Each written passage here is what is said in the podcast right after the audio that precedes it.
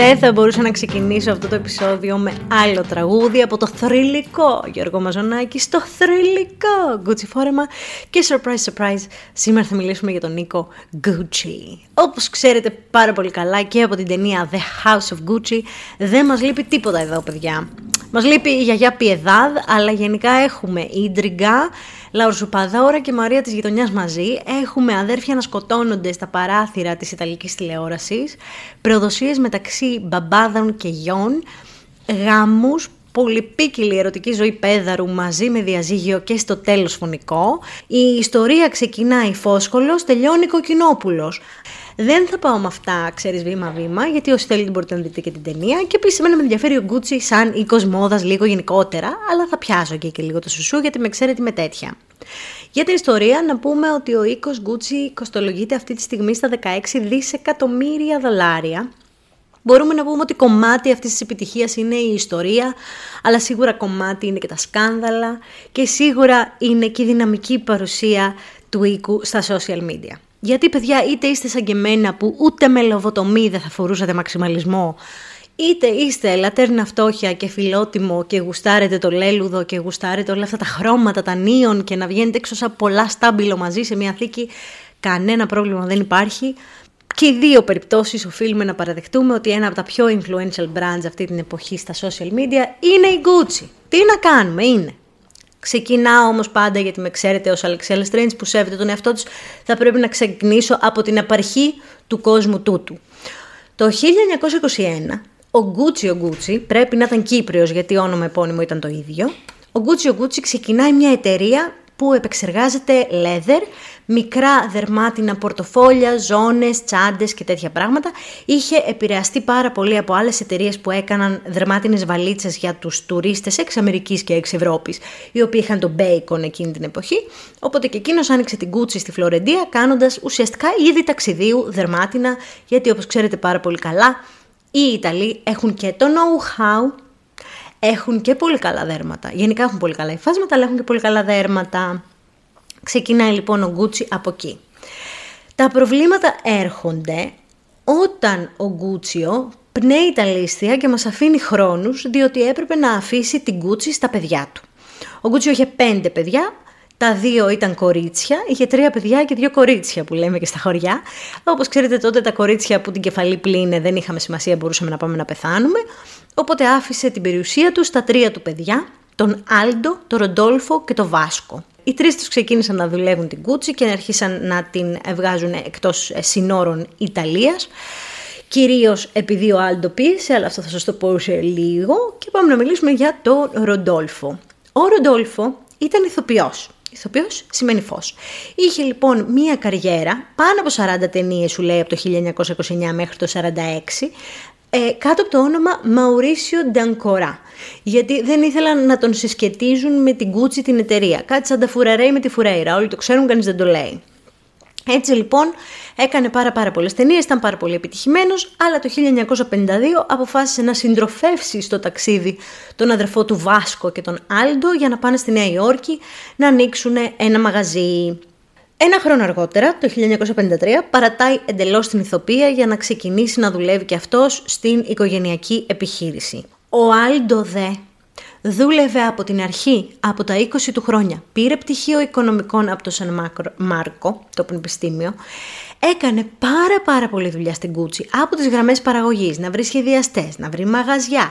Ο, μέχρι τα ογδόντα έκανε το marketing αποκλειστικά εκείνος. Πώς θα κάνουν expansion, πώς θα φύγουν εκτός εμ, Φλωρεντίας και θα πάνε στη Ρώμη και από εκεί σε όλο τον κόσμο. Ο Άλντο λοιπόν ήταν, έχει πολύ μεγάλη σημασία αυτό που σας λέω, ο Άλντο λοιπόν ήταν αυτός που έκανε αυτό που λέμε το heavy lifting. Κάπως με τις γνωριμίες του βοηθούσε ο Ρομπέρτο, κάπως ήταν και λίγο κρασί, λίγο θάλασσα και τα γόρι μου, γιατί καλλιτεχνική φύση αφού, οπότε ο Άλντο έκανε την περισσότερη δουλειά. Όταν λοιπόν πεθαίνει ο αδελφός τους, ο Βάσκο, ξεκινάει ο σοβαρός ο φόσκολος, διότι αφήνει την εταιρεία αναγκαστικά λόγω κληρονομιάς πενήντα πενήντα μεταξύ Άλντο και Ροντόλφο. Ο Ροντόλφο κάνει ένα παιδί, το οποίο το βαφτίζει Μαουρίτσιο, γιατί καθόλου self-obsession, ήταν το stage name του, όπως είχαμε πει Μαουρίτσιο Νταγκορά, ήταν το stage name του. Και έβγαλε το παιδί του Μαουρίτσια γιατί μου θυμίζει τη μάνα σου, γι' αυτό σ' αγαπώ. Αστείο. Δεν τα αγαπούσε πολύ τα παιδιά κι αυτός, ήταν σαν της Σκιαπαρέλη. Ο Άλντο, ως πιο ερωτιάρης, πιο έτσι τσαχπίνης κτλ, κάνει τρία παιδιά. Κάνει τον Τζόρτζιο, κάνει τον Ρομπέρτο, κάνει και τον Παμπλίτο. Και έτσι η πίτα μοιράζεται διαφορετικά. Γιατί είχαμε μια εταιρεία με πενήντα πενήντα και τώρα έχουμε τέσσερις κληρονόμους. Οι οποίοι δεν είναι ισόποσα κατανεμημένοι. Να στο κάνω ένα τάλαρο λιανά. Το πενήντα τοις εκατό που έχει ο Ροντόλφο πάει είκοσι πέντε τοις εκατό σε αυτόν και στο Μαουρίτσιο. Σωστά, σωστά. Όμως όλοι οι υπόλοιποι, οι τρεις γη μαζί με τον Άλντο, έχουν από δώδεκα κόμμα τρία τοις εκατό. Γιατί τόσο βγαίνει, βγαίνουν τα μαθηματικά ψυχούλα μου. Οπότε τα αδέρφια Τζόρτζιο, Ρομπέρτο, Πάμπλο σου λέει μισό λεπτό. Μπάστα. Μπάστα εδώ, φίλε. Ο ένας έχει αφιερώσει τη ζωή του, έχει δουλέψει σαράντα χρόνια, έχει παίξει με τον Αλέξη Μινωτή, δηλαδή κάπου όπα, και ο άλλος έρχεται ξαφνικά το πενήντα, αποφασίζει να αναλάβει την οικογενειακή επιχείρηση και θα το πάρουν εξημισίας, άδικο σου λέει. Δεν τα αφήνουν εκεί, δεν υπήρχε και γιαγιά Πιεδάδ σε αυτή τη βίλα των Γκούτσι να βάλει τα πράγματα κάπως στη θέση τους, οπότε βγαίνουν και ξεκατηνιάζονται στην Σία Λιαροπούλου της Ιταλίας, σε παράθυρα, σε πάνελ, βεβαίως, ήταν η φάση Τζένι Χιλουδάκη, Τζούλι Μπάρκα, μπανάνα πιθήκη. Παιδιά, γίνεται χαμός, βγαίνουν, ε, κανονικά υπάρχουν αυτά στο YouTube και σε ντοκιουμένταρες να τα δείτε, που ξεκατηνιάζεται η οικογένεια των Γκούτσι, ας πούμε, μπροστά στα τηλεπαράθυρα της ε, Ιταλικής τηλεόρασης.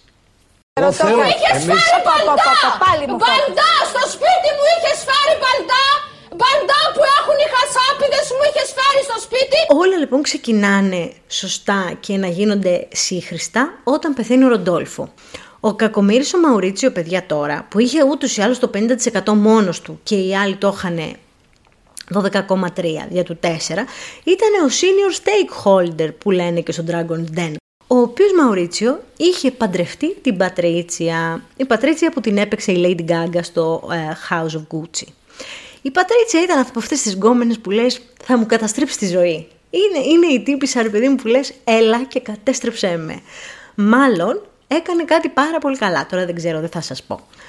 Η Lady Gaga λοιπόν, η Πατρίτσια, η Μουρλή, του τα έκανε μπαλόνια για να πάρει όλη την εταιρεία και να γίνει ο μίστερ Gucci και να κάνει το τι θέλει πραγματικότητα και και και και. Σε αυτό το σημείο να έρθω να πω ότι ο Μαουρίτσιο Γκούτσι είχε ένα όραμα το οποίο διαφωνούσε με τα ξαδέρφια του.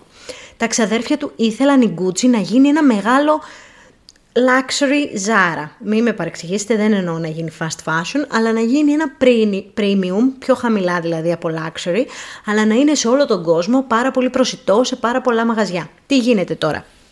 Όταν μια εταιρεία, όπως σας έχω πει πάρα πολλές φορές για τα luxury προϊόντα, η προσιτότητα, υπάρχει αυτή η λέξη, μπορεί και ναι, μπορεί και όχι.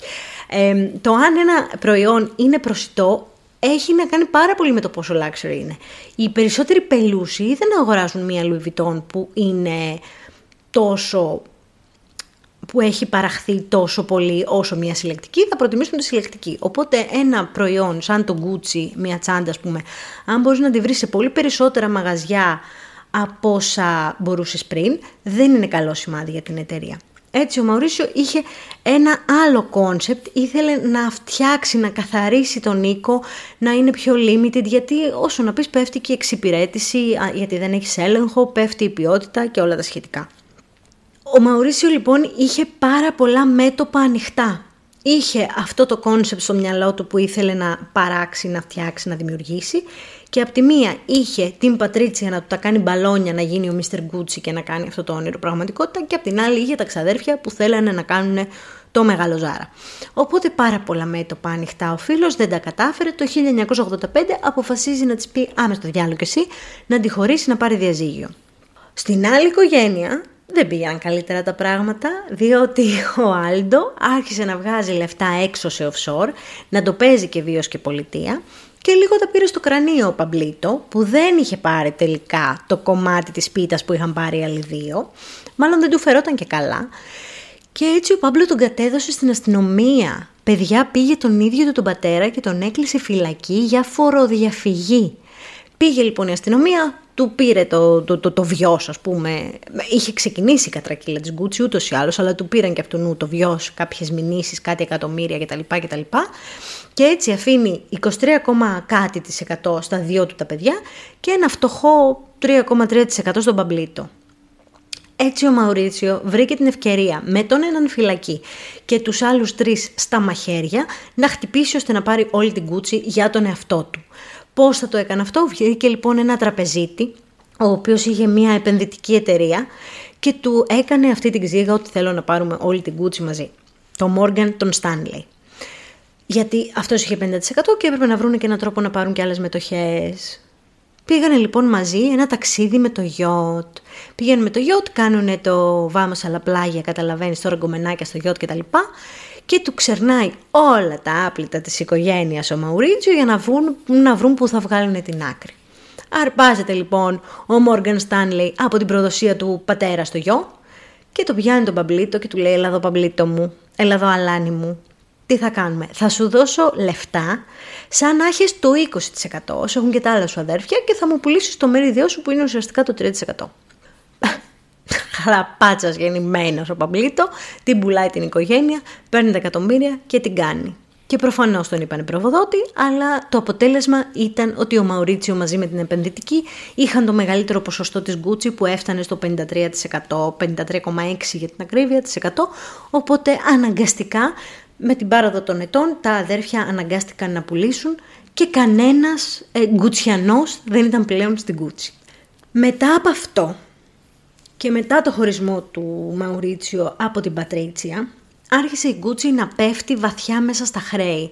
Γιατί ενώ ιδεαλιστικά το όραμα του Μαουρίτσιο ήταν πάρα πολύ καλό και ξεκάθαρο, ότι πρέπει, ξέρεις, να μεγαλώσουμε ε, την έγλη του brand, αποφάσισε να ανοίξει ένα flagship store στο Μιλάνο, flagship το λέμε εδώ στο χωριό στην Αγγλία, ένα ας πούμε το αρχικό κατάστημα, το οποίο το στόλισε με λουδοβίκους, με αντίκες, ό,τι πιο ακριβό μπορείτε να φανταστείτε, το είχε βάλει μέσα στο κατάστημα, ε, και κατήργησε και την τζι τζι, η οποία ήταν η φτηνότερη σειρά της Gucci. Σίγουρα θυμάστε ότι κάπου η μάνα σας έχει μια ζώνη Gucci που γράφει τζι τζι.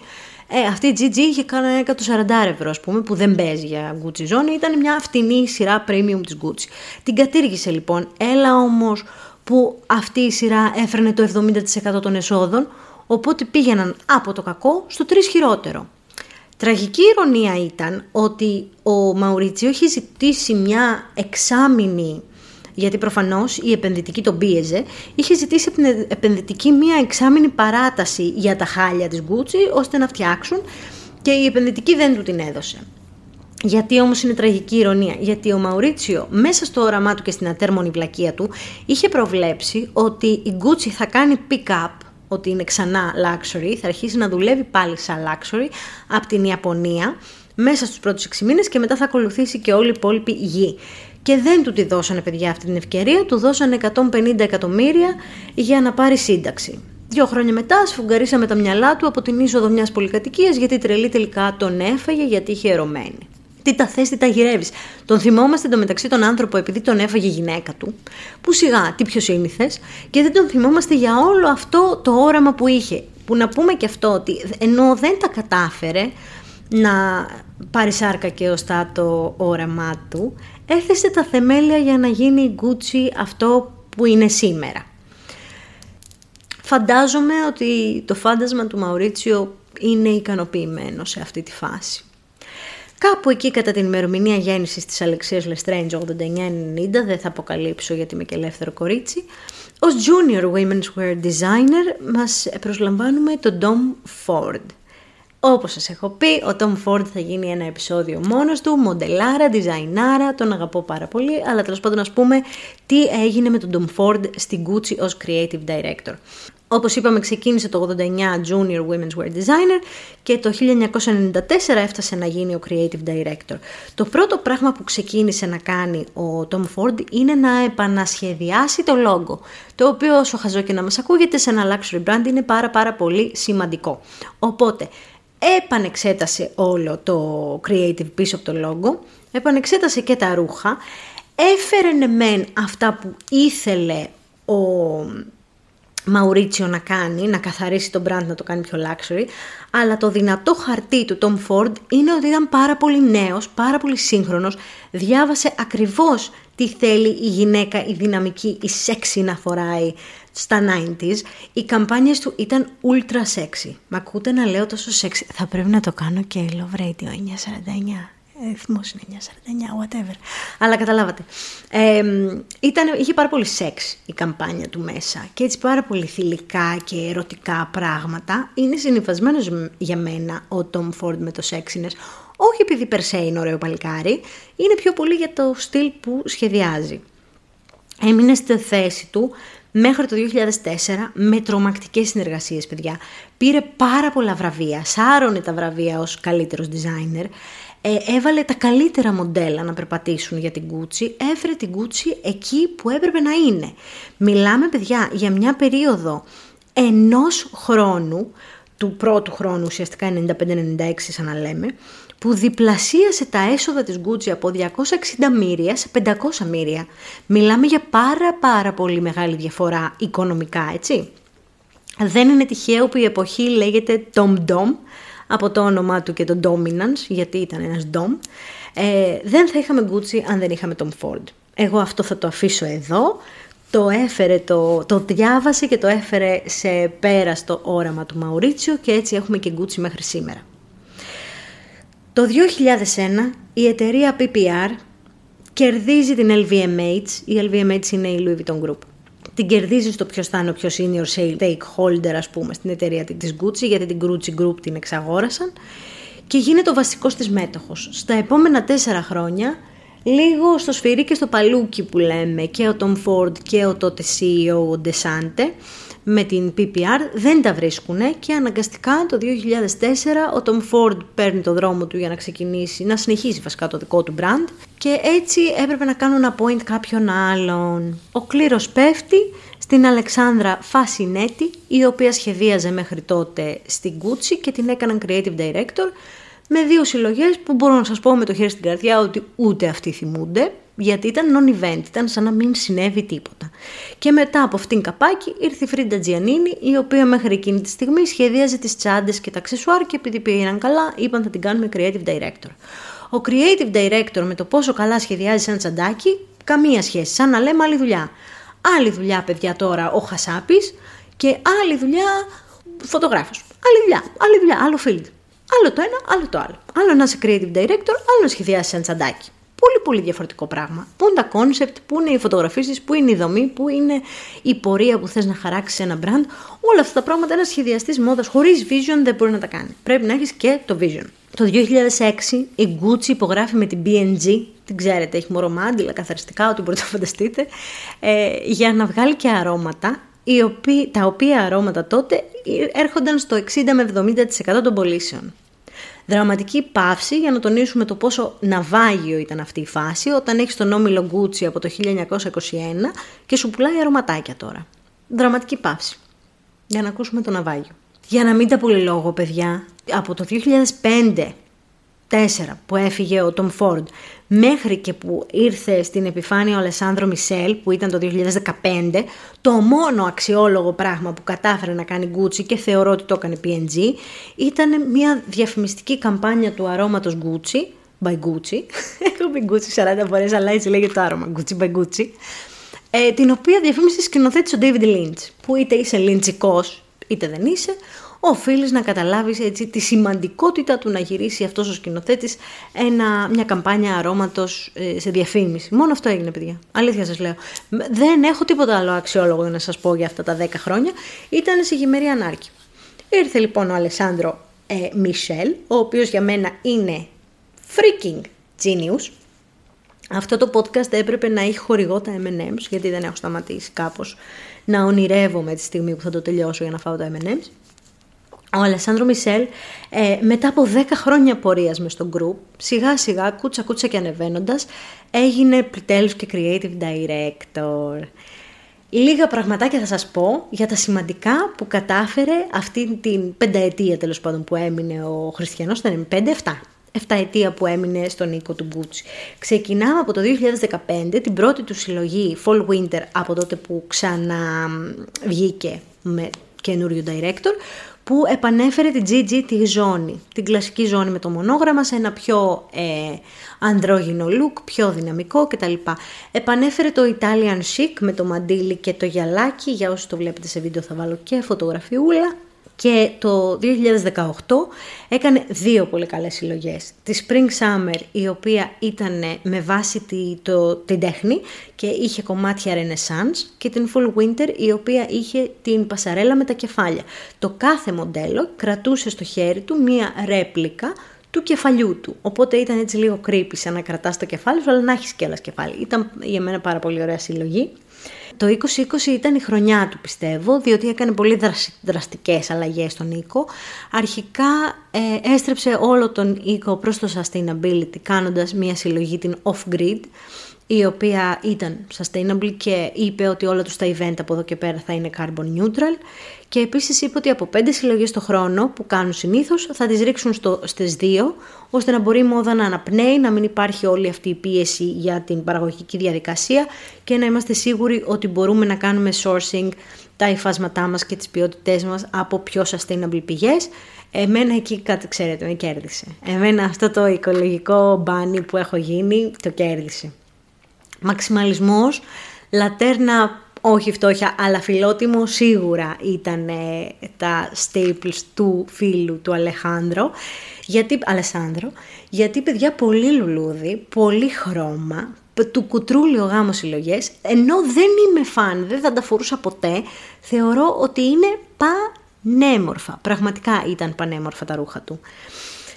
Δυστυχώς τα τελευταία δύο χρόνια και μετά τον COVID κατάφερε να ανεβάζει πωλήσεις μόνο έντεκα τοις εκατό και η Κέρινγκ, την οποία σας έχω αναφέρει από την Balenciaga, δεν είναι ένας παίκτης που μπορεί να αρκεστεί στο έντεκα τοις εκατό, οπότε αποφάσισαν το είκοσι δύο να τα σπάσουν και να αλλάξουν creative.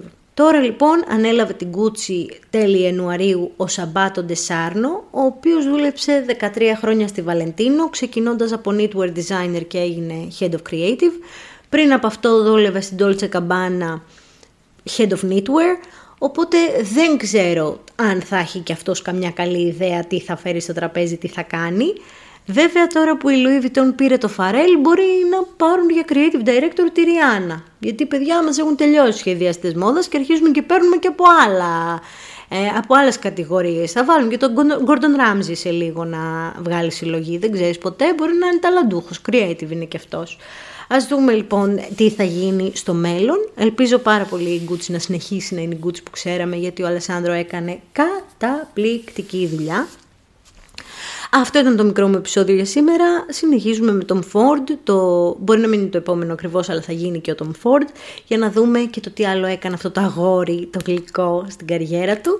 Σας ευχαριστώ πολύ που ήσασταν μαζί μου για άλλη μια φορά. Σας φιλώ γλυκά στα μούτρα.